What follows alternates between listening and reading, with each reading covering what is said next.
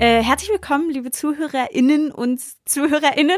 Ähm, und es geht hier heute alles richtig locker von der Flöte, denn wir wollen mit euch natürlich über das Thema Leichtigkeit sprechen.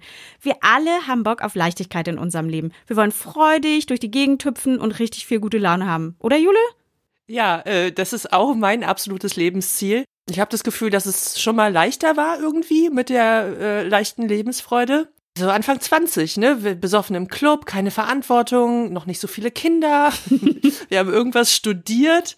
Ähm, ich habe ja mal zwei Semester ähm, Gender Studies und französische Philologie studiert und bin erfolgreich in die Mensa gegangen. Es war aber auch kompliziert mit diesem Stundenplan. Naja, dann irgendwie, weißt du, so knutschend äh, durch die Nacht getanzt. Das war schon, war schon geil, bis auf den Kater am nächsten Morgen. Ja, ja, wir hatten sehr viel Lebensfreude. Und je älter ähm, man so wird, desto mehr Verantwortung kommt im Leben. Du hast ja gerade schon angerissen, Steuererklärung, äh, Rückenschmerzen und dann irgendwann die dritten Zähne mit Kogident putzen. Und dann fragt man sich, wie das alles gehen soll mit diesen ganzen Terminen, die man jetzt auf einmal hat. Und ich finde, da schrumpft die Lebensfreude ein wenig. Und irgendwie so, ich finde, so ab 35 müssen wir uns alle ein bisschen mehr Mühe geben, um so richtig gute Laune zu haben. Ähm, ja, zumindest so im Alltag. Und ich finde auch so die aktuellen Umstände dieser Welt, die dämpfen ganz leicht, oder? Ja, ist, ja. Aber dann ist mal die Frage, was macht man? Schokolade, Duftkerze, keine Ahnung. Ich würde sagen, wir fragen unsere liebste Haus- und Hoftherapeutin Nele Seert, was ist Lebensfreude und woher weiß ich eigentlich, ob ich gut genug drauf bin? Lebensfreude ist ein aktivierendes Gefühl, welches wir mit einer gewissen Zufriedenheit verbinden. Also man könnte sagen, dass Lebensfreude ein bisschen weniger ist von der Intensität als das Glücksempfinden, aber ein bisschen mehr als Zufriedenheit. Und das begegnet uns eigentlich immer, wenn wir das Leben genießen können oder auch wenn wir uns mit Dingen um uns herum verbunden fühlen. Also bedeutet Lebensfreude in einer gewissen Art und Weise, dass du mit einer Offenheit im Leben begegnest und die Ereignisse in deinem Leben positiv bewertest oder bei Herausforderungen eben auch einen positiven Anteil siehst. Also im Sinne davon, dass du sagst, ja, wenn das jetzt so ist, was mache ich denn jetzt daraus? Und was natürlich hilfreich ist, ist die Akzeptanz. Deshalb ist auch die gute Freundin der Lebensfreude tatsächlich die Geduld und ähm, ja, dass man weiß, dass das Leben eben auch aus Herausforderungen besteht. Und was auch hilfreich ist, ist, dass man die Hürden schon mal erfolgreich gemeistert hat, also dass man schon mal erfahren hat, dass Dinge passieren und man einen guten Umgang gefunden hat. Das sind alles Dinge, die uns helfen beim Thema Lebensfreude. Und wenn wir gucken, Mensch, woher weiß ich denn, dass ich gut genug drauf bin? Das ist dann so eine Sache. Also die Frage ist, muss ich immer gut drauf sein? Also ist es hilfreich für mich davon auszugehen, dass alles leicht sein soll, weil dann ist es dann schon wahrscheinlich, dass ähm, mich das ein bisschen umhaut, wenn mir etwas passiert und dass ich das negativ bewerte und dass ich dann in so eine Inaktivität komme und nicht weiß, was ich machen soll. Also insofern plädiere ich ja total dafür, dass man immer nicht gut drauf ist, ähm, sondern dass man diese Ambivalenz des Lebens zwischen Glück und Leid, dass man das gut für sich handeln kann. So, und jetzt haben wir hier bei uns im Stadion an der Alten Försterei in unserer schönen Loge Timo Baumgartel vom 1. FC Union Berlin. Hallo Timo. Hallo, Servus, danke für die Einladung. Gerne. Timo Baumgartel, Jahrgang 96, kommt aus Böblingen bei Stuttgart. Er ist ein Profi-Fußballspieler, der gerade beim 1. FC Union Berlin unter Vertrag ist. Sein starker Fuß ist der rechte. Nebenbei studiert Timo Psychologie und wohnt mit seiner Freundin und seinem Hund Jimmy in Berlin. Privat hört er gerne Ami-Rap. Außerdem ist er passionierter Fotograf und hat kürzlich das Thema Fashion für sich entdeckt. In Folge 7398 hatte er einen Gastauftritt bei Gute Zeiten, Schlechte Zeiten. Folgt Timo unbedingt bei Instagram, Facebook und im Fußballfernsehen drin. Alle Links findet ihr wie immer in den Show Notes. Timo, du hast dich als hetero-cis-Mann, der on top auch noch Fußballer ist, dazu entschieden, ganz mutig in einen Podcast zu kommen, in dem es um Gefühle geht. Findest du das mutig oder bist du jemand, der eh ganz normal über seine Gefühle reden kann? Naja, sagen wir mal so, ich habe es gelernt, über Gefühle zu reden. Ähm, ich glaube am Anfang äh, oder beziehungsweise ja, vor ein paar Jahren war ich noch so typisch Mann, man redet nicht über Gefühle. Ähm, ich fresse so ein bisschen alles in mich hinein, ähm, mach's mit mir selber aus, aber ich habe irgendwann gemerkt, ähm, gerade auch weil ich Psychologie studiere, dass ähm, über Gefühle reden vieles vereinfacht, einfach auch ähm, gut tut. Und ähm, ja, ich gehe ja auch zur psychologischen Behandlung, das habe ich ja schon öfters gesagt. Und äh, ich glaube, einerseits mit einem Familienangehörigen oder mit der Freundin über Sachen zu reden, aber auch Dinge, die ähm, ja, die sehr, sehr intim sind, das mit einer professionellen ähm, ja, Psychologin zu besprechen, das tut einfach gut und äh, ich kann es jedem empfehlen, das auszuprobieren.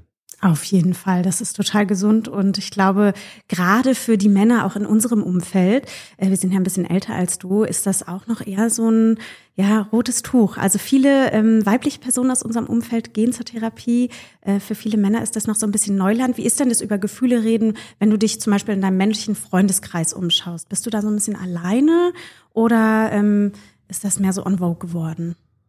Nein, tatsächlich. Äh, ich habe äh, zweigeteilte Freunde. Freunde, die gerne über Gefühle reden, die auch mit mir über ihre Probleme äh, mit der Freundin reden oder ähm, ja über alltägliche Dinge, wo, wo es ihnen nicht gut geht. Aber es gibt auch Freunde, die nicht viel darüber reden möchten. Das, das muss man auch akzeptieren. Ich finde immer wichtig ist, dass man die Möglichkeit bietet, dass es äh, die Chance gibt, dass ein Mensch mit einem anderen Menschen drüber reden kann.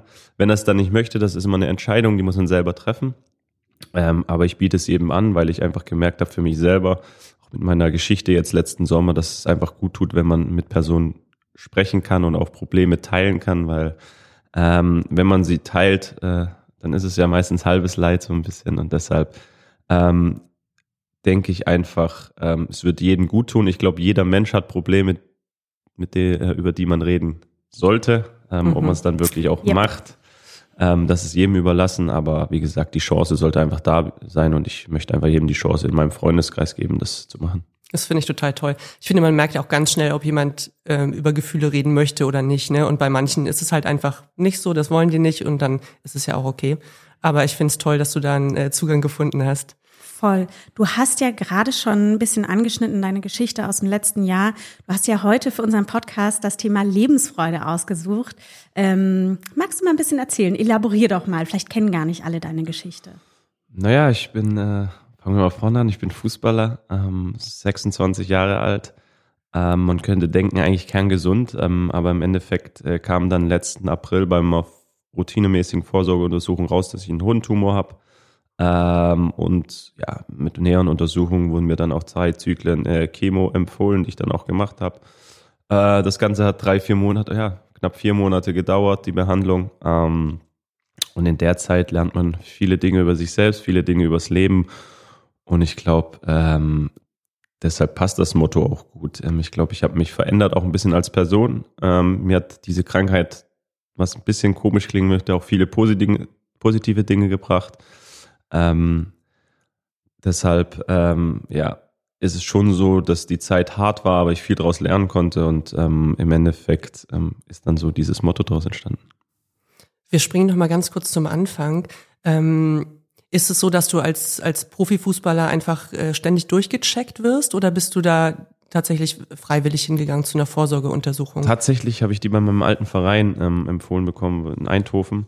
Ähm, da wurde einfach gesagt, hey, ihr könnt, ihr seid in dem Risikoalter. Man, man sagt ja so ein bisschen ab ja, 16 bis 40, das schwankt immer ein bisschen. Ähm, ihr seid alle in diesem Alter. Wenn ihr wollt, könnt ihr es machen. Wenn nicht, dann nicht. Ähm, und ich habe einfach gesagt, komm, das sind zehn Minuten. Da machen wir vorm Urlaub. Dann fühlt man sich auch gut, wenn so eine Vorsorgeuntersuchung gut ist. Mhm. Hat der Verein einen eigenen Urologen oder geht ihr dann irgendwo hin, wo ihr? Nein, meistens hat man Kontakte, wo man okay. relativ schnell einen okay. Termin bekommt. Ja. Und ähm, ich bin dann nach Berlin gewechselt und habe gesagt, ich mache das weiter. Ähm, es hat sich gut angefühlt und im Endeffekt hat es mir auch das Leben gerettet. Weil es früh erkannt wurde, ne? Genau, es wurde früh erkannt. Ähm, da muss man auch dazu sagen, bei der Art von Tumor ist es äh, so, es ist ein relativ schnell teilender Tumor, deshalb auch sehr gut zu behandeln. Ähm, hat ja meistens eine Überleben, äh, Überlebensquote von ja, 95 bis 98 Prozent. Mhm. Ähm, deshalb hat mir eigentlich jeder Arzt gesagt, wenn man sich eine Krebsart aussuchen sollte, dann, dann die, dann nimmt man die am besten als Mann. Was äh, bisschen makaber klingt, weil man es eigentlich haben möchte, aber äh, Urologen sind leider so gestrickt. Und äh, weil es auch, ähm, das ist mir jetzt gerade erst klar geworden, Hoden ist ja auch männlich, ne? Also wenn du gerade so, wenn man so an dieses Thema denkt, ist ja doch eine intensive Stelle. Nicht, dass man es irgendwo haben will, aber ich finde es trotzdem auch irgendwie eine intensive Stelle. Ja, es ist natürlich, man muss eins sagen, man muss sich überwinden das erste Mal, weil man sich ja komplett nackt zeigt. Und ich glaube, ja. als, äh, als Mensch, gerade als Mann, sich komplett nackt zu zeigen, ähm, es, es äh, untersucht entweder ein Mann oder eine Frau und ich wurde tatsächlich untersucht, weil kein Raum frei war in einem Büro von, von mehreren Urologen und Äh, man muss da so ein bisschen äh, das, das weglegen, dass, dass, dass es da um irgendwie Sexualität geht oder so, sondern es ist eine reine Untersuchung und deshalb ähm, war es für mich eigentlich nie das Problem. Aber das ist schon so ein springender Punkt, weil ich glaube, dass Männer nicht gerne hingehen, Ja. ähm, sich auch verletzlich zu zeigen, zu zeigen, ähm, ja, sich im Genitalbereich zu untersuchen zu lassen. Das ist nicht, nicht angenehm. Ich weiß nicht, für Frauen, das wird ja normal 14 oder Ja. nach der ersten Periode ist das normal, dass man zum Frauenarzt geht. Manchmal auch bei schon vorher, weißt du, du kennst das einfach so. Du bist Genau. damit aufgewachsen. In der Regel sagt dir meistens deine Mutter, wenn du da irgendwie ein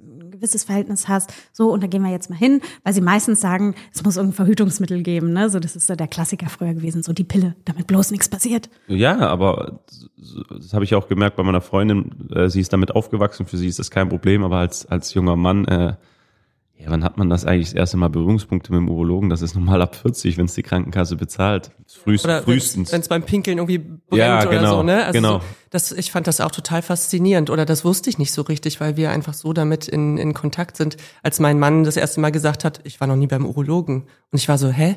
Du bist Mitte 30, hä?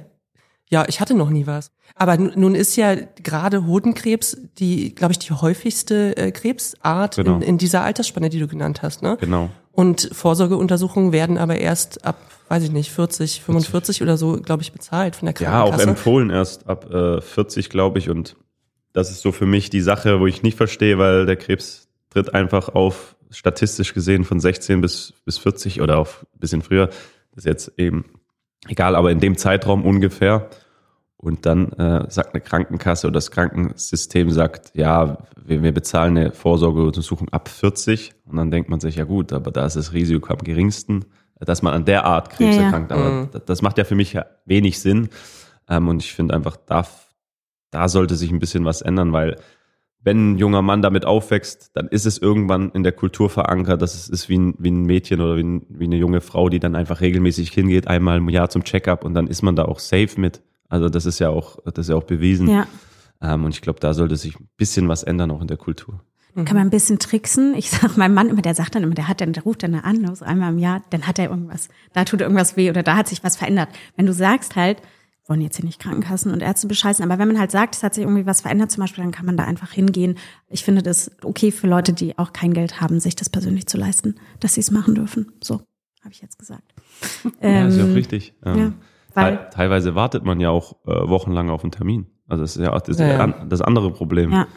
Ähm, und deshalb habe ich auch allen meinen Freunden gesagt, die jetzt zur Vorsorge gehen. Es sind alle gegangen. Ja, sag doch einfach, du spürst da was äh, Verändertes und dann, dann kommst du auch innerhalb von den nächsten zwei, drei Tagen dran. Ja. Und ich glaube, da ist auch niemand böse, dass man das so macht, weil ähm, im Endeffekt ist jeder dann glücklich, wenn er rausgeht und sagt, da ist nichts. Ja. Nun war es bei dir anders. Ähm, Genau. Kommen wir nochmal dahin zurück. Ähm, was waren so die ersten Gedanken oder so die Ängste, die du, die du gespürt hast? Naja, Krebs ist ja immer ein bisschen assoziiert mit dem Tod. Ähm, Also ich glaube, äh, wenn man das hört, dass das, das zu realisieren, dass man das jetzt hat, mit 26, kerngesund eigentlich. ähm, Ich dachte immer, Krebs, ja, das, das kommt dann mit 60, 70 mal so ein Thema, aber jetzt doch nicht mit 26. Und natürlich ähm, beschäftigt, das, beschäftigt man sich mit äh, Sterblichkeit, mit seiner eigenen Sterblichkeit. Ähm, ich ich habe ah, vier Monate vorher habe ich ein Patenkind, wurde ich Patenonkel. Ähm, das die Gedanken halt ohne oder dass das Patenkind ohne mich aufwächst, dass äh, dass ich meine Freundin, meinen Hund zurücklasse, meine Freunde, meine Familie, das sind natürlich Momente, die die nicht einfach sind, weil man einfach äh, ja, wie gesagt, auch ich hatte immer das Gefühl, auch ein bisschen Verantwortlichkeit zu haben für die, die zurückbleiben, weil natürlich ich bin irgendwann tot, aber die Menschen hoffentlich trauern ein bisschen um mich. ähm, und das Gefühl will man einfach niemandem geben mit 26. Und das waren so die Gedanken, die ich hatte. Was kommt nach dem Tod? Ähm, da beschäftigt man sich ja als junger Mann nicht mit. Ähm, ähm, was ist, wenn es schlecht ausgeht? Das sind erstmal die, die Gedanken, die einen äh, so ja, einholen. Und ähm, ich habe dann gemerkt, mit jeder Untersuchung wurde es auch besser. Ähm, am Anfang ist es für mich essentiell gewesen, dass meine Freundin dabei war, weil Ärzte ähm, wenn man wirklich erkrankt ist, dann nimmt man nur das Negative auf. Krebs, ähm, das Stadium, wir müssen das machen, aber ein Arzt, also zumindest die Ärzte, die ich hatte und glücklicherweise war unser Mannschaftsarzt auch dabei, die haben mir dann auch positive Dinge gesagt. Also, dass das zu 98 Prozent heilbar ist, dass, dass sie wieder gesund werden, dass es einfach jetzt äh, drei, vier Monate dauert, dass es hart wird, aber dass es positiv ist, dass so früh entdeckt wurde. Das nimmt man aber als Erkrankter mhm. gar nicht auf. Ja. Ähm, da geht man einfach nur mit dem Gedanken nach Hause, oh Gott, ich habe Krebs. Ja. Ähm, und dann hat man, funktioniert man einfach wie eine Maschine. Also ich habe diese ganzen Behand äh, beziehungsweise diese ganzen Staging-Schritte, wie man das nennt, welches, äh, ja, welche, ja, welche, wo ist es befallen, wenn es befallen ist, welcher, ähm, ja, welches Stadium ist das, das macht man halt durch in den nächsten Tagen. Und ähm, ja, da, da geht man einfach von Termin zu Termin, da hat man auch keine großen Gefühle, man hat auch wirklich keine Zeit, so richtig Gefühle zu zeigen. Es gab schon Momente, wo ich dann auch mit meiner Freundin geweint habe, ähm, weil das einfach raus musste und sie auch geweint hat. Ähm, aber zum Beispiel, ich konnte mit meinen Eltern nicht drüber sprechen ähm, am Anfang. Ich habe meine Freundin nicht informiert, das hat alles meine Freundin gemacht, weil ich einfach nicht die Kraft dazu hatte. Und mit der OP dann, die war vier Tage später, mit dem Schritt äh, war dann für mich so ein Mindwechsel, wo ich dann gesagt habe, okay, ich nehme das jetzt wie eine Verletzung. Die äh, Chemotherapie, das ist, äh, das muss jetzt gemacht werden und danach geht's in die Reha und dann bin ich schnellstmöglich wieder auf dem Platz. Und ähm, ich glaube, das hat mir sehr, sehr gut getan. Das ist echt total respektabel. Ich kann mir das auch vorstellen, dass man erstmal in so ein richtiges Loch fällt ne, und diese Ängste einen so übermannen. Ähm, ist es normal, dass das dann so schnell geht oder war das bei dir jetzt eine Ausnahmesituation? Weil es klingt nach einer sehr kurzen Zeit von Diagnose zu OP und dann sofort äh, Chemo. Äh, tatsächlich äh, habe ich natürlich durch, das kann man auch offen sagen, durch den äh, Profifußball und dass wir unsere Ärzte einfach bei der Charité angestellt sind, einen anderen Zugang. Ja. Ähm, bei mir ging es dann äh, relativ schnell. Ich hatte am einen Tag MRT, CT ähm, und vier Tage später war ich operiert. Das ist nicht normal. Ähm, ja. das, das kann auch äh, mehrere Wochen dauern, bis die OP stattfindet. Mhm. Ähm, ich hatte das Glück einfach, dass ich dann Zugang habe. Ähm, das hat auch nicht jeder, das weiß ich auch und deshalb bin ich da immer noch sehr, sehr dankbar für. Ähm, und äh, ja, das ist halt ein Vorteil, wenn man in dem Geschäft Profifußball ist, dass es einfach möglich ist, diesen Zugang zu haben. Aber ich habe auch andere Menschen erlebt in, in, in, ja, in meinem Umkreis, die, denen ich jetzt Diagnose Hodenkrebs hatten, aber andere ähm, und die dann teilweise ähm, ja, ein MRT haben und dann vier Wochen warten müssen, bis sie zum Arzt gehen und der sagt dann, was los ist. Schrecklich, Boah. oder? Das, das, das, das finde ich, also es gibt nichts Schlimmeres, als diese, diese Behandlung oder beziehungsweise dieses Bild zu machen. Und bei mir, ich wurde, ich wurde eine Stunde später angerufen, was los ist, weil halt die Ärzte, ja. ich hatte, wie gesagt, äh, den, den Charité-Chefarzt per WhatsApp zugeschaltet, dass ich mit ihm schreiben mhm. konnte während ja. der ganzen Zeit. Und das ist ja auch nicht normal. Und Nee. Das ist nicht. Wünscht man trotzdem jedem Menschen. Wünscht man ne? einfach jedem Menschen, weil wenn man dann merkt, ähm, dass man vier Wochen warten muss, bis man zu diesem Termin kommt, nee. was für Ängste ein Mensch dann haben muss. Ich hatte zwei Stunden Todesangst, einfach diesen Moment zu warten, hey, was ist jetzt? Ja. Ähm, auch bei der Nachuntersuchung teilweise, oder beziehungsweise gibt es ja ein Restaging nach Beendigung der äh, Behandlung. Ja, da wartet man auch teilweise zwei bis drei Wochen, bis man dann ein Ergebnis bekommt, muss man jetzt noch was Neues machen oder nicht. Und mhm ich weiß nicht, ob das das Wahre ist, dass man so mit den Ängsten von Menschen spielt. Also im Endeffekt, klar, vielleicht geht's von der Kapazität nicht anders, aber das kann nicht das richtige Verfahren sein. Vor allem nicht, wenn wir in einem Land wie diesem Land leben, ja. ne, wo wir eins der reichsten, reichsten Länder sind und eigentlich ein funktionierendes, gutes Gesundheitssystem haben sollten. Ich glaube, für Ärztinnen und Ärzte ist es, und auch Pflegepersonal wissen wir alle, ist es nicht leicht. Äh, der Druck ist, glaube ich, wahnsinnig groß, weil es zu wenig Personal gibt. Ähm, Du warst dann im Krankenhaus auch eine längere Zeit. Wie war denn diese Zeit so? Psychisch, körperlich? Ja, langweilig. äh, ich habe tatsächlich, äh, bin ich jeden Morgen eine Stunde vor der Behandlung aufgestanden, bin joggen gegangen. Ich habe mir diese fünf Kilometer mir immer vorgenommen. Ähm, ich habe gesagt, die laufe ich jeden Tag, egal wie schlecht ich mich fühle. Ähm, am Anfang waren es, äh, glaube ich, habe ich äh, ja, weniger als fünf Minuten für einen Kilometer gebraucht und zum Ende hin waren es dann sieben Minuten. Wurde teilweise überholt von Menschen, das hat mich schockiert. Menschen, die barfuß gelaufen sind, haben mich überholt und ich mit meinen Laufschuhen. Ja, das sind dann schon Momente als Leistungssportler, die da ein bisschen so Angst einjagen, weil man, weil man überholt wird, weil man natürlich äh, äh, für sich dann merkt, dass der Körper abbaut. Mhm. Aber ich habe für mich gesagt, ich muss diese fünf Kilometer laufen. Danach habe ich die Behandlung gehabt. Ähm, meine Freundin hat mir dreimal am Tag Essen gebracht, weil sie ist Ernährungswissenschaftlerin. Von daher hat sie mich ja. da optimal versorgt. Ähm, so dass ich das Krankenhaus Hessen ein bisschen meiden konnte, was jetzt nicht immer so lecker ist. Ähm, ja, und dann zu, zum Abend hin ähm, habe ich versucht, Yoga zu machen, habe ich versucht, noch ein Krafttraining zu machen ähm, immer mit der Maschine dabei. Ich war 16 Stunden lang am, am, an der Maschine angesteckt und dann acht Stunden nicht. Also um drei Uhr nachts, glaube ich, äh, wurde ich immer rausgestöpselt. Ähm, Du, mein, du meinst die Maschine, also die dann die, die Medikamente in den Körper? Genau, genau. pumpt? 16 Wow, Stunden. okay. Ja, ich hatte einen Port. Mhm. Ähm, das hat es einfacher gemacht, so dass meine Hände frei waren. Deshalb konnte ich eigentlich viel machen. Was heißt ein Port? Du hast Port gerade so ist, Richtung ähm, Brust Ein gezeigt. Port ist, ist die Narbe noch übrig. Das Mhm. ist ein Schnitt unter äh, beim Brustmuskel äh, wird dann draufgesetzt und dann ähm, geht, gehen verschiedene Kabel direkt zum Herz und dann ähm, über, über Arterien und Venen zum Herz und dann wird ist wie so ein Kissen kann man sich vorstellen, Aha. wie so ein Nadelkissen äh, bei einer Ja, Schneiderin. ja. Dann wird reingestochen und dann läuft über, über eine Naht oder beziehungsweise über eine Kanüle läuft dann äh, die Chemotherapeutika und die anderen Mittel rein und dann äh, geht's direkt zum Herz und vom Herz wird's halt zentral verteilt. Ist ähm, gesünder, gesünder, ich weiß nicht, Mhm. ob irgendwas gesund dran sein kann, aber ist gesünder für die, äh, für die Arterien und Venen, weil die sonst am Arm immer porös werden nach einer Weile. Ähm, und deshalb ist auch besser für einen Sport dann, ähm, wenn man das hat. Ähm, ich konnte es dann nebenher, wie gesagt, laufen gehen ohne Probleme. Ähm, und deshalb hatte ich das. Aber ja, wie ist das? Du, du stehst den einen Tag irgendwie noch auf dem, auf dem Platz und, und äh, hast irgendwie dein Training, hast du ne, die nächsten Spiele wahrscheinlich vor Augen oder ähm, woran ihr auch immer gerade arbeitet dann.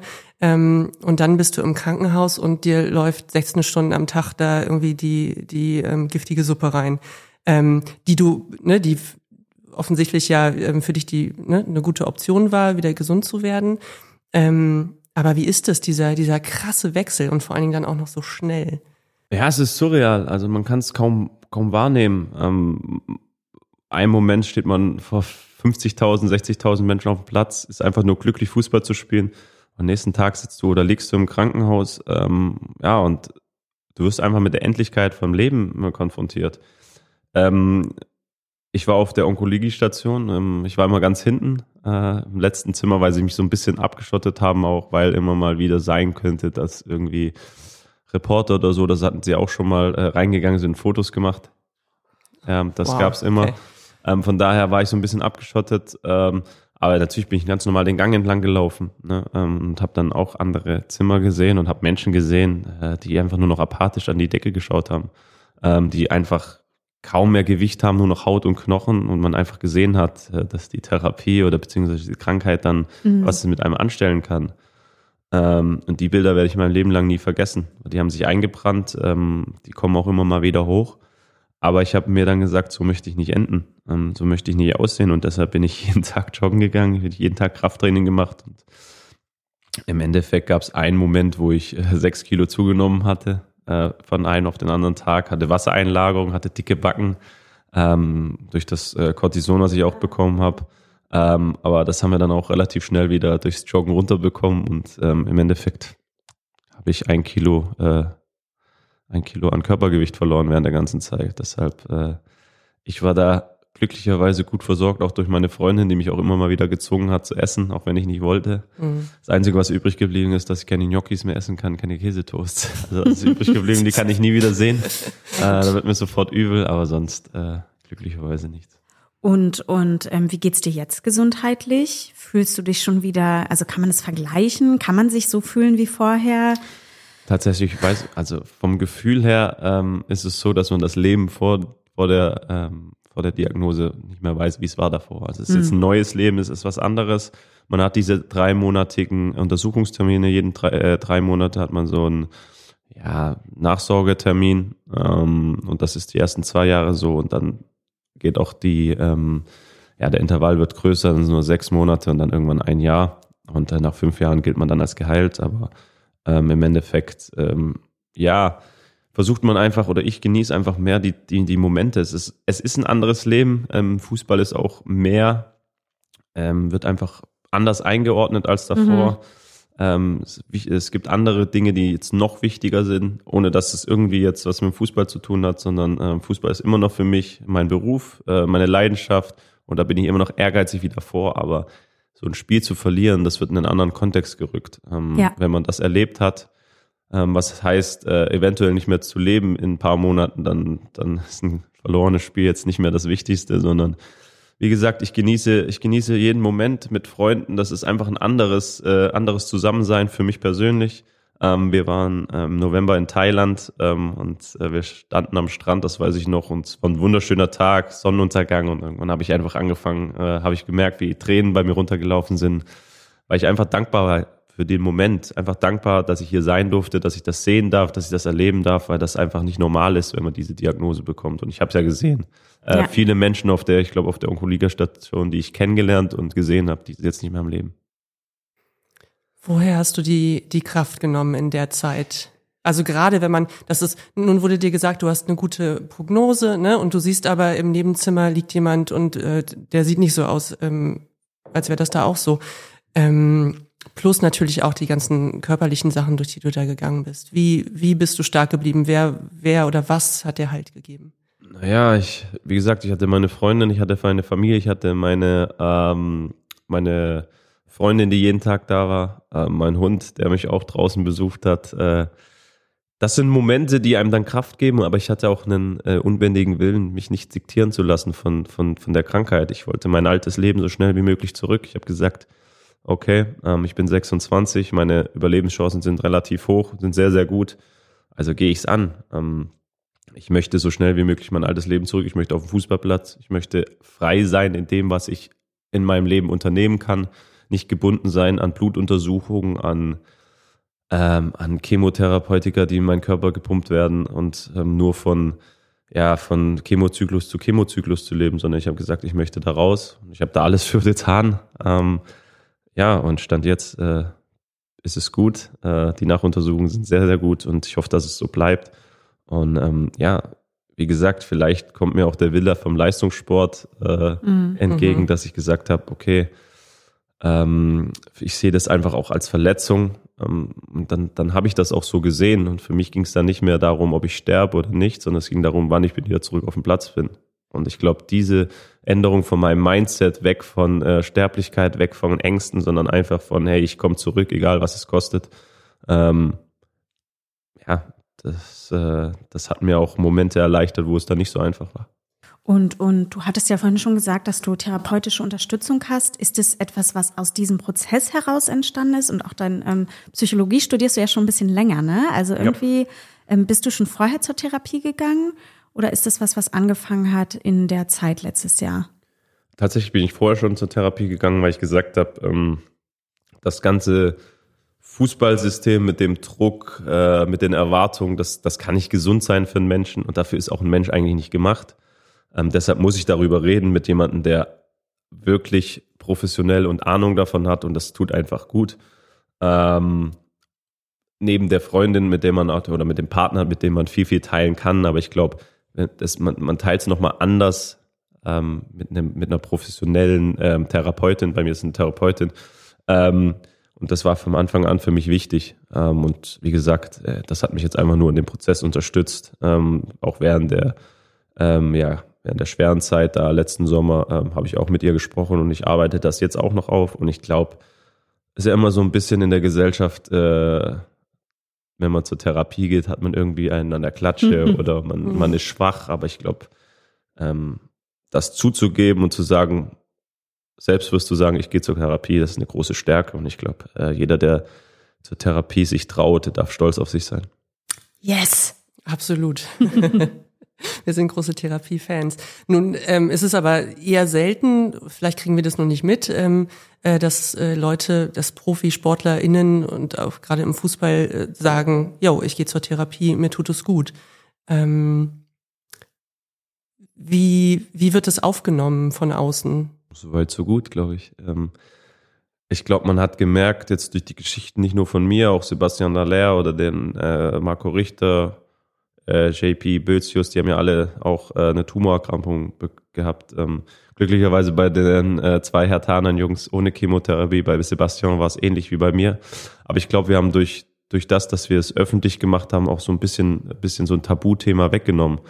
Und ich glaube, ähm, jetzt öffentlich zu sagen, man geht auch zur ähm, psychologischen Betreuung oder beziehungsweise psychologischen Therapie, das machen ja immer mehr Sportler und das auch zuzugeben. Mhm. Ähm, ich glaube, äh, Benjamin Pavard hat gesagt, dass er während Corona an Depressionen gelitten hat und auch zur Therapie ist.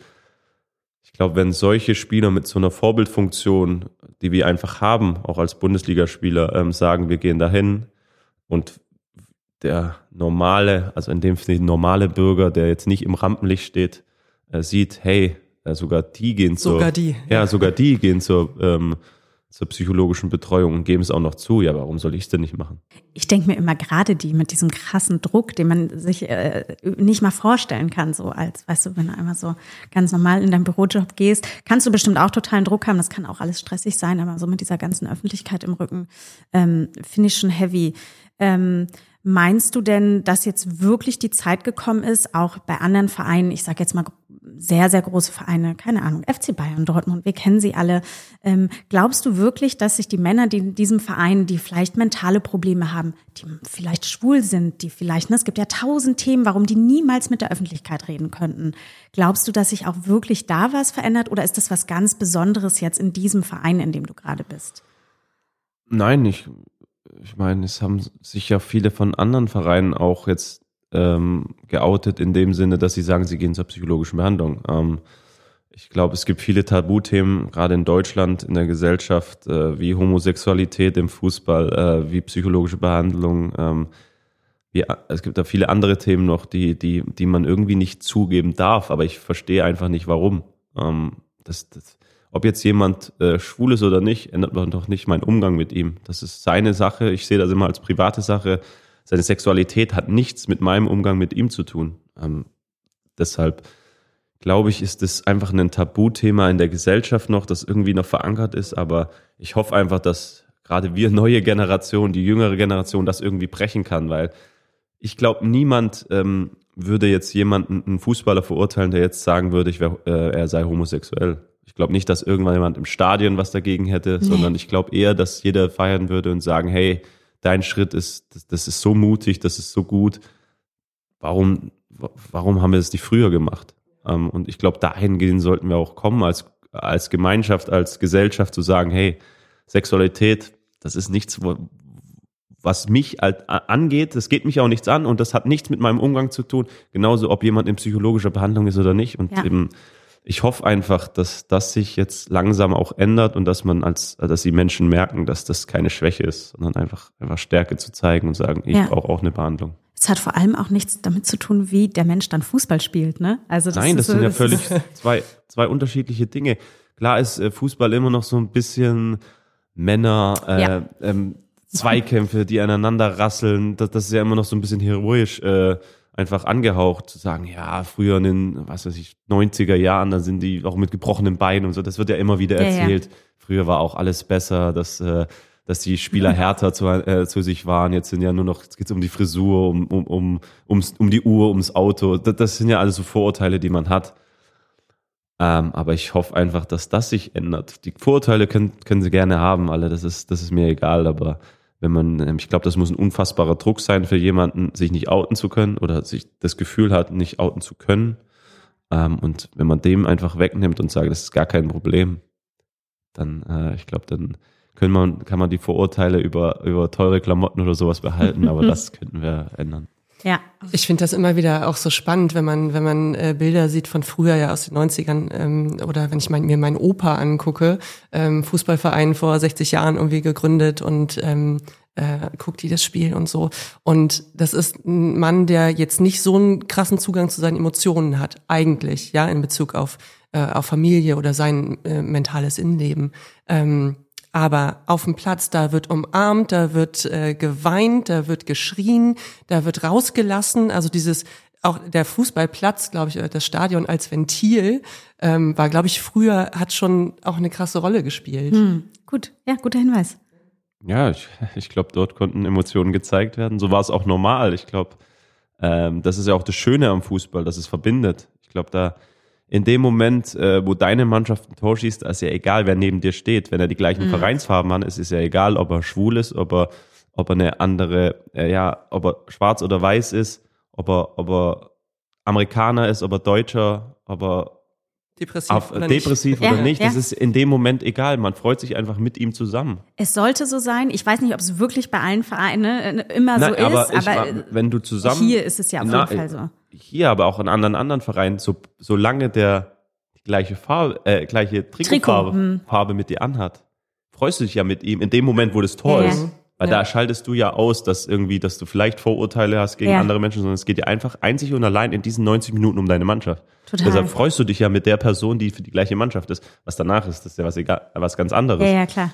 Und das ist ja das Schöne, was man auch im Fußball erleben kann. Aber es gibt natürlich auch negative Dinge, die man dann im Fußball auch nicht erleben muss. Klar, ich muss gerade dran denken, äh, es war ja dem letzt Super Bowl und da ähm, hat äh, Chris Stapleton die ähm, amerikanische Nationalhymne gesungen. Das ist ein ähm, Folk-Country-Musiker, ganz bekannt. Ich weiß nicht, ob ihr den kennt. Und ich habe nur diesen Auftritt gesehen, wie er das gesungen hat. Und ich weiß weder, wer diese Mannschaften sind. Ich weiß auch nicht, wer den gewonnen hat. Ich habe keine Ahnung. Aber auf jeden Fall haben diese ganzen Männer, die da gespielt haben und die Trainer, die haben so geweint. Also die haben richtig geheult. Ich meine, Chris Stapleton hat auch eine geile Stimme und so, aber ne, so dieses, was es dann bei Männern auch auslösen kann, dieses Stadion, so ein Gefühl und irgendwie, das dachte ich so krass, die haben so einen weggeflennt. Fand ich richtig Ja, schön. schön. Das ist schön zu sehen. Das war, Vor allem, das, das war, haben richtig viele Menschen gesehen. Schön. das haben richtig viele Menschen gesehen. So, Ähm, machen wir mal lass weiter, uns doch ne? noch mal, noch mal ganz, äh, ganz äh, akut auf das Thema Lebensfreude zurückkommen. Ähm, ist es was, womit du geboren wurdest, wurdest oder gibt es aktiv irgendwas, was du dafür machst, um das zu spüren? Ne, ich würde sagen, ich war immer ein Mensch, der sehr gerne gelacht hat. Ähm, Mhm. Das habe ich mir immer bewahrt, egal in welchen Zeiten. Ähm, das war auch das Wichtigste in der letzten, im letzten Sommer während der, während der Therapie. Wir haben auch relativ schnell Witze über, über äh, meine, meine Erkrankung gemacht, dass ich nur noch einen Hoden habe. Äh, steht eine ganze Palette offen an Witzen. Und für mich war es der richtige Weg, weil ich sehr gerne Witze mache, weil ich sehr gerne lache. Und ich habe auch meinen engsten Freunden gesagt, ihr könnt gerne Witze drüber machen ähm, weil das für mich dazugehört und ich habe nie, ich habe einfach äh, versucht, jeden Tag trotz alledem ja Spaß zu haben ähm, und das habe ich mir bewahrt. Ich versuche jeden Tag äh, zu lachen, ich versuche jeden Tag äh, Spaß zu haben ähm, und ich glaube, das passt dann so zum Leben, zur Lebensfreude. Ähm, wenn man, ich habe immer so ein Idealbild im Kopf, wenn man äh, lachend oder sich äh, ja mit einem lächelnden Gesicht durchs Leben läuft, dann ist doch ein schönes Leben. Ja, und wahrscheinlich leichter. Ja, Ne? Also so eine gewisse Leichtigkeit. Das ist ja, wir können es dir schon mal verraten, je älter der Mensch wird. In der Regel ist so, ähm, dass man meistens mit mehr Verantwortung und so geht immer ein ganz bisschen Stück so von dieser Leichtigkeit verloren. Und eigentlich ist es total schön, sich immer wieder daran zu erinnern und zu schaffen, ne, ähm, wo man die mal hatte. Die, viele hatten sie in der Kindheit, nicht alle, aber viele hatten das in der Kindheit. Gab es ja immer wieder Momente, wo man so äh, befreit war, ne? So einfach so. Ich erinnere mich gerade, in der, in der Psychoanalyse war das auch mal so ein Teil, dass wir gesagt haben, okay, wie kann ich so eine kindliche Leichtigkeit wiederfinden? Und dann war ich wirklich damals so mit meinem Ex-Freund auf dem, auf dem Spielplatz abends und wir haben so Schweinebaumel gemacht an dieser Stange und so und einfach mal so richtig irgendwie gelacht. Das ist wirklich ähm, gar nicht so leicht, das irgendwie im Leben zu, zu behalten, fand ich. Ich glaube, jetzt habe ich es wieder, wieder ganz gut gefunden. Aber das ist, ähm, das tut einfach total gut, oder? So, so Lachen und diese Unbeschwertheit. Ja, machst du noch so was, keine Ahnung, Meditation, Sex, Drogen. Drogen dürft ihr wahrscheinlich nicht nehmen. Das ist auch gut so. Nehmt keine Drogen, Leute, wissen wir alle. Ähm, gibt's sonst äh, Hundebabys streicheln, äh, mit Delfinen schwimmen? Ja, nicht. Also erstmal ähm, meditiere ich sehr gerne. Äh, meine Freundin ist auch Yogalehrerin, deshalb äh, machen wir auch viel Yoga. Und das hat mir auch sehr, sehr geholfen, einfach auch Stress abzubauen. Ähm, einfach auch Momente, ähm, ja, man lebt anders im Moment. Ähm, man hat einfach diesen Zugang dann zu sich selber auch und man merkt, was einen stresst und was einen nicht stresst. Ähm, das ist immer ganz geil zu, zu sehen. Ja, ich habe einen Hund. Ich glaube, wenn man dem Hund in die Augen schaut, ähm, dann sieht man erstmal pures Vertrauen, pure, ähm, ja, man sieht einfach, dass er für einen da ist. Diese Zuneigung, die ich glaube, die zeigt kaum Mensch für einen, wie so ein Hund für einen zeigt. Und wenn man in diese Augen schaut, dann, ja, dann möchte man einfach das Leben mit diesem Wesen genießen. Das sind so Momente, die einen einfach Lebensfreude zeigen. Wenn man mit ihm draußen ist, wenn er sich freut, dann freue ich mich unfassbar mit. Wenn er glücklich ist, wenn er im Wald ist, das sind Momente, wo man einfach genießt und die bringen einem dann auch so ein bisschen Lebensfreude zurück. Ja, und dann ähm, versuche ich, wie gesagt, auch Dinge zu machen, die mir einfach Spaß machen. Auch egal wie stressig oder wie, wie ja, teilweise schlecht vielleicht im Beruf es läuft, dass ich trotzdem Dinge mache, die mir Spaß machen. Und dazu gehören einfach dann auch äh, mit Freunden sich zu treffen oder einfach auch mal einen Tag äh, Blödsinn zu labern. Ähm, das, das, das macht doch am meisten Spaß. Jeder kennt das, wenn man mit seinen engsten Freunden zusammen ist und einfach einen Abend nur lacht. Ähm, das ist doch, das ist doch die schönste Freude. Und wir haben Vorteil ähm, im Fußball, wir haben eine Kabine. Und äh, in der Kabine wird in der Regel sehr, sehr viel, sagen wir mal, Müll gelabert, äh, wenn man das mal umgangssprachlich. Äh, Jetzt war man- ich gespannt. wo man sehr, sehr viel, äh, äh, ja, auch lacht miteinander und das ist dann auch in dem rauen äh, Fußballalltag schon schön. Ja, ist doch geil, dass ihr euch da einfach zusammentreffen könnt und Quatsch macht. Also, Ja, das ist, äh, wie gesagt, äh, was ganz, ganz Besonderes, diese, diese Chemie, was eine Mannschaft hat, wenn sie, wenn sie wirklich da ist, diese Chemie untereinander und die haben wir und deshalb, äh, ja, freut man sich auch ins Training zu kommen, weil es einfach Spaß macht. Ähm, selbst wenn es manchmal auf dem Fußballplatz keinen Spaß macht, man weiß davor und danach, äh, ja, lacht man zwei Stunden miteinander. ah, manchmal macht es auf dem Platz keinen Spaß. Ähm, wie, wie fühlst du dich denn schon so fit selbst, dass du sagen könntest, ich spiele jetzt hier so ein ganzes Spiel durch, ist alles gar kein Problem, ich treffe jeden Ball, weiß gar nicht, ob man den eh immer trifft, aber weißt, was ich meine? Ja, ich habe äh, gemerkt, ähm, ich habe ja im August wieder angefangen, langsam zu trainieren. Das habe ich dann auftrainiert, dass am Anfang schon, man hat, ich habe diese Mittel im Körper gemerkt. Ähm, das hat dann äh, gedauert. Ähm, ich würde mal sagen, im neuen Jahr noch ganz leicht. Man sagt ja immer, das dauert meistens oder oftmals auch bis zu einem Jahr, bis man diese Nachwirkungen weg hat. Ähm, langsam fühle ich mich wieder komplett normal. Das ist erstmal gut. Ähm, aber tatsächlich erinnere ich mich auch nicht mehr, wie ich mich davor gefühlt habe. Also das zu vergleichen, das fällt mir jetzt sehr, sehr schwer. Ähm, ein Vorteil war, dass ich einen Bart bekommen habe. Ich hatte davor nie einen Bart. Ich sah aus wie so ein Bubi. Ach komm. Ja, ich hatte gar nichts. Wirklich? Ja, ja. Haarwuchs. Äh, du. ähm, Bart habe ich bekommen. Also wenn du was Positives hattet, äh, hat an der ganzen Geschichte, ich habe einen Bart bekommen. Ja. erst, erst alle Haare weg und dann alle Haare Alle wieder Haare- da. Mensch. Ja, ich hatte einen Vorteil. Ich, bei mir sind die Augenbrauen geblieben und die Wimpern. Also von, Ah. ich sah, ich sah, ich sah schon krank aus, muss man auch ehrlicherweise sagen. Aber bei mir sah es halt aus, als ja, äh, weißer Europäer, der nie in der Sonne war und halt Ja, ja. ähm, eine Glatze hat. Also ja, ja. aus stylischen Gründen vielleicht gemacht oder nicht. Also von mir aus, das sah nicht so schlimm aus. Ähm, Also äh, minus ein Hoden, aber plus ein Bart. Ich würde Ja, sagen, hey, eben, almost ausgeglichen. Ja. Ich habe mich jetzt zur Liste deiner Freunde dazu gezählt, die Das jetzt Witze darüber machen dürfen. das ist gar kein Thema. War auch nicht schlecht. Deshalb, ähm, nee, das ist so ein Vorteil, was daraus gekommen ist. Worauf freust du dich denn so in der Zukunft? Gibt es irgendwie zwei, drei Ziele, die du hast? Jetzt beruflicher und aber auch privater Natur? Ja, ich habe ich hab relativ äh, schnell gemerkt, dass äh, Pläne, die man sich für die Zukunft macht, äh, relativ schnell über den Kopf, äh, Haufen geworfen werden. Deshalb äh, lebe ich gar nicht so weit voraus. Ähm, ich freue mich einfach, die Zeit zu genießen. Wie gesagt, man, man lebt auch in den ersten zwei Jahren so in diesen drei Monatsabschnitten. Ähm, alle drei Monate hat man eine Nachuntersuchung. Da wird man dann auch schon mal eine Woche vorher nervös ein bisschen, das kann man auch ehrlich sagen. Ähm, und dann ähm, ist man erstmal glücklich, dass man dann wieder drei Monate hat, wo man auch weiß, dass alles gut ist. Das ist auch immer schön, wenn man das macht. Danach ist alles gut, dann weiß man, hey, das, da passt soweit alles. Ähm, aber Pläne für den Sommer oder für die Zukunft, das, das mache ich nicht mehr. Ähm, ich freue mich einfach äh, zu sehen, was auf mich zukommt. Ich freue mich, was in meinem Leben passiert. Und, ähm, solange ich gesund bin, ist es äh, alles machbar im Leben. Voll gut. Du hattest vorhin sowas gesagt wie, ähm, äh, da ist auch so viel Gutes draus entstanden. Und ich finde auch immer so starke Krisen, die variieren von Mensch zu Mensch, die haben auch immer oft was total Umwandelndes und was total Gutes. Und das äh, klingt total schön. Das klingt, als könntest du wirklich so ein Stück weit im Moment leben und den Moment genießen, was, glaube ich, in unserer sehr schnellen und rasenden Gesellschaft ähm, vielen Menschen nicht vergönnt ist.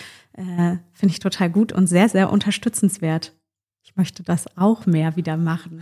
Du hast mich jetzt schon wieder direkt, ich bin schon wieder so, oh geil, ich muss jetzt wieder, ich möchte bitte morgens Yoga machen wieder. Ja, es ist manchmal schwer, dann aufzustehen und das wirklich zu machen und das durchzuziehen, aber Ja. ich merke selber, dass es mir gut tut. Ich glaube, ähm, gerade Meditation, auch mal den Geist runterzufahren. Wir sind ja getrieben in der heutigen Gesellschaft, Social Media. Man, man hat ja nur noch dieses, äh, wie, wie oft erwischt man sich selber, dass man, ich weiß nicht, wie es bei euch ist, aber zumindest bei uns noch Jüngeren als ihr seid, ähm, ja, scrollt man ja einfach durch Instagram, wenn man einen Film schaut, wenn man, wenn man ähm, Ja, ja. oder man, man sitzt in der Bahn oder teilweise habe ich es auch schon erlebt mit Freunden, dass, dass welche dann am Handy sind. Und gerade, man ist ja nur noch in diesem Flash, Neuigkeiten, Neuigkeiten, Neuigkeiten. Und einfach mal bei sich zu sein, runterzufahren und einfach mal dem Körper auch ein bisschen Ruhe zu geben. Ich glaube, das tut jedem gut. Ähm, und gerade in der Gesellschaft, wo alles nur noch auf Neuigkeiten aus ist und auf viel, immer mehr, ähm, ich glaube, das tut jedem gut. Unbedingt. Also ich glaube, ich würde behaupten, bei uns beiden geht es noch so. Ähm, Ich glaube, ich habe nicht so eine krasse Handy-Addiction. Ich finde es schon spannend, wenn man auch essen geht mit jüngeren Freunden oder so, ne? Und du bist eigentlich mitten in so einem Gespräch und das Handy liegt immer da und es ist auch auf laut und jede Nachricht, die zoomt so. Ähm, ohne das verurteilen zu wollen, aber das ist, glaube ich, mega intensiv. Du bist ja die ganze Zeit irgendwie auf drei Kanälen unterwegs. Du unterhältst dich, dann kriegst du noch irgendeine Push-Nachricht rein und irgendjemand hat ein schönes Reel gepostet und dann auch noch TikTok. Hast du TikTok? Ich habe TikTok, aber ich bin kaum. Ja, ich glaube, das ist sehr gut. Ich habe jetzt so, ich habe in letzter Zeit ein paar Leute beobachtet, die äh, viel auf TikTok abhängen. Das ist ja wie, äh, glaube ich, Insta Reels. Oh Gott, die, die Leute, die zuhören, sind wahrscheinlich so, ja, die, sie hat jetzt auch verstanden, was TikTok ist. Das sieht aber sehr, sehr süchtig machend aus. Ich sag's jetzt nur mal. Naja.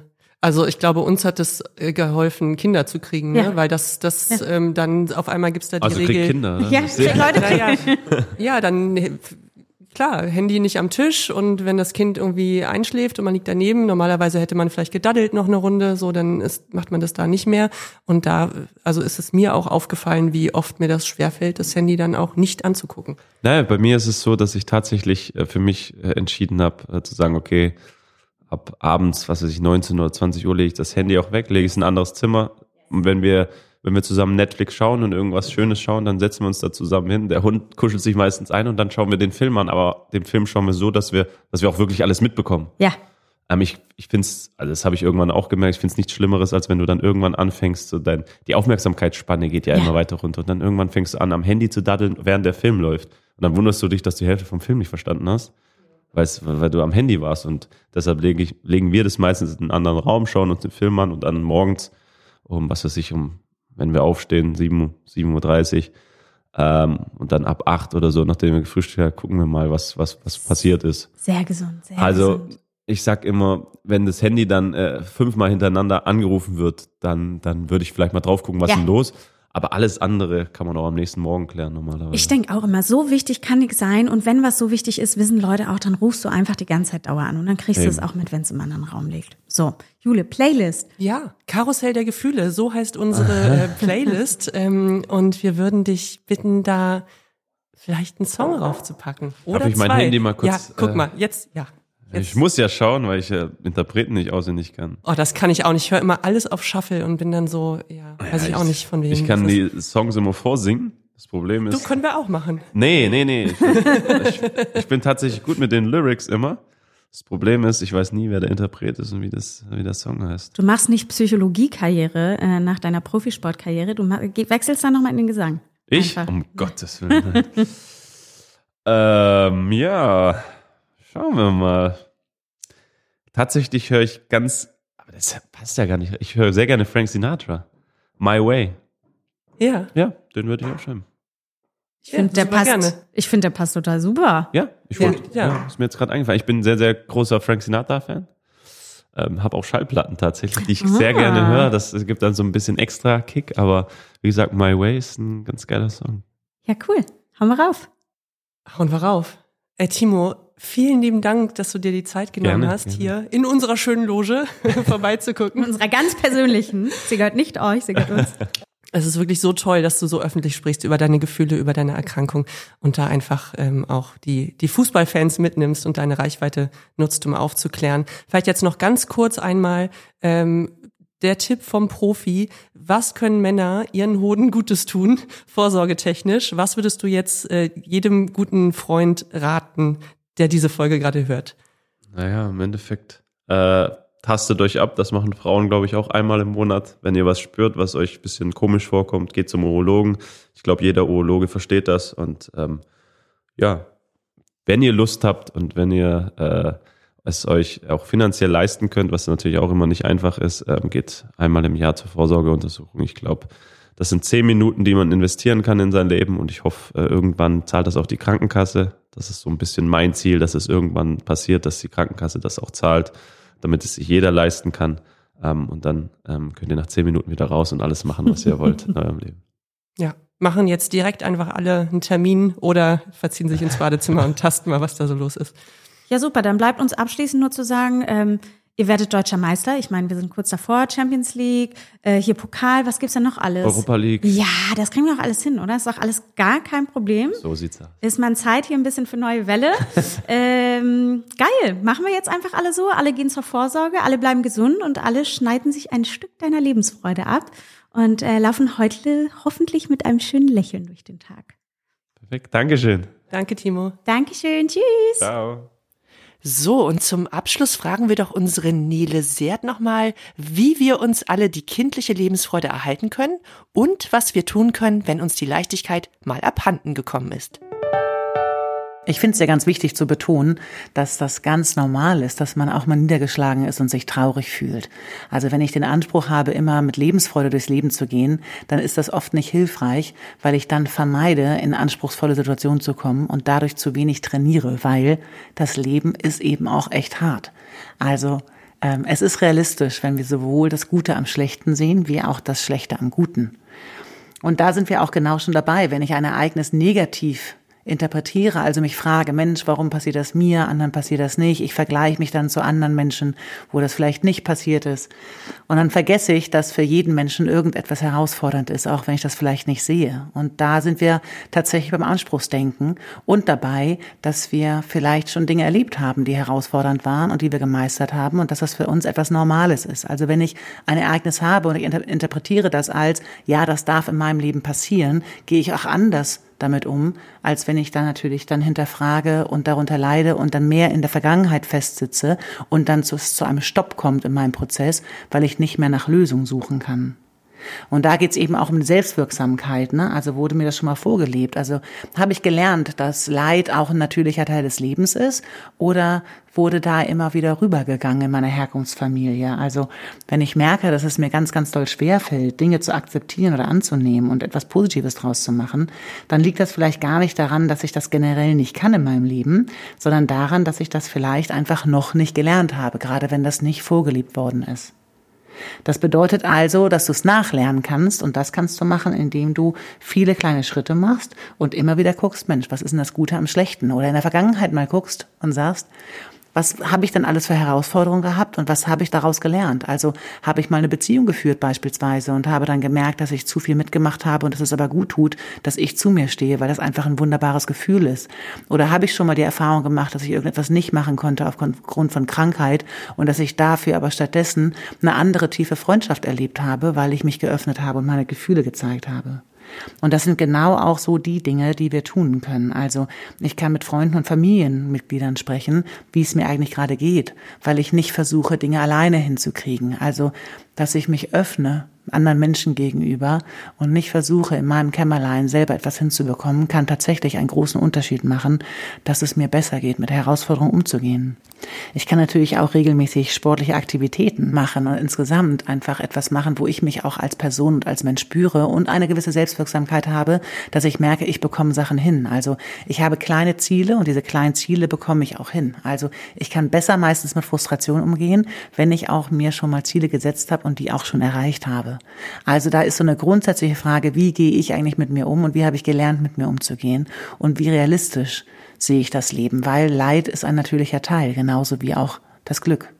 Und wenn du merkst, dass du tatsächlich immer wieder niedergeschlagen bist oder gar nicht richtig rauskommst, dann kann das Sinn machen, mit jemand zu sprechen, der sich damit gut auskennt. Also mit einem Psychologen oder mit einem Therapeuten oder einer Therapeutin, um zu sagen, hey, ich glaube, bei mir hat sich da was festgesetzt.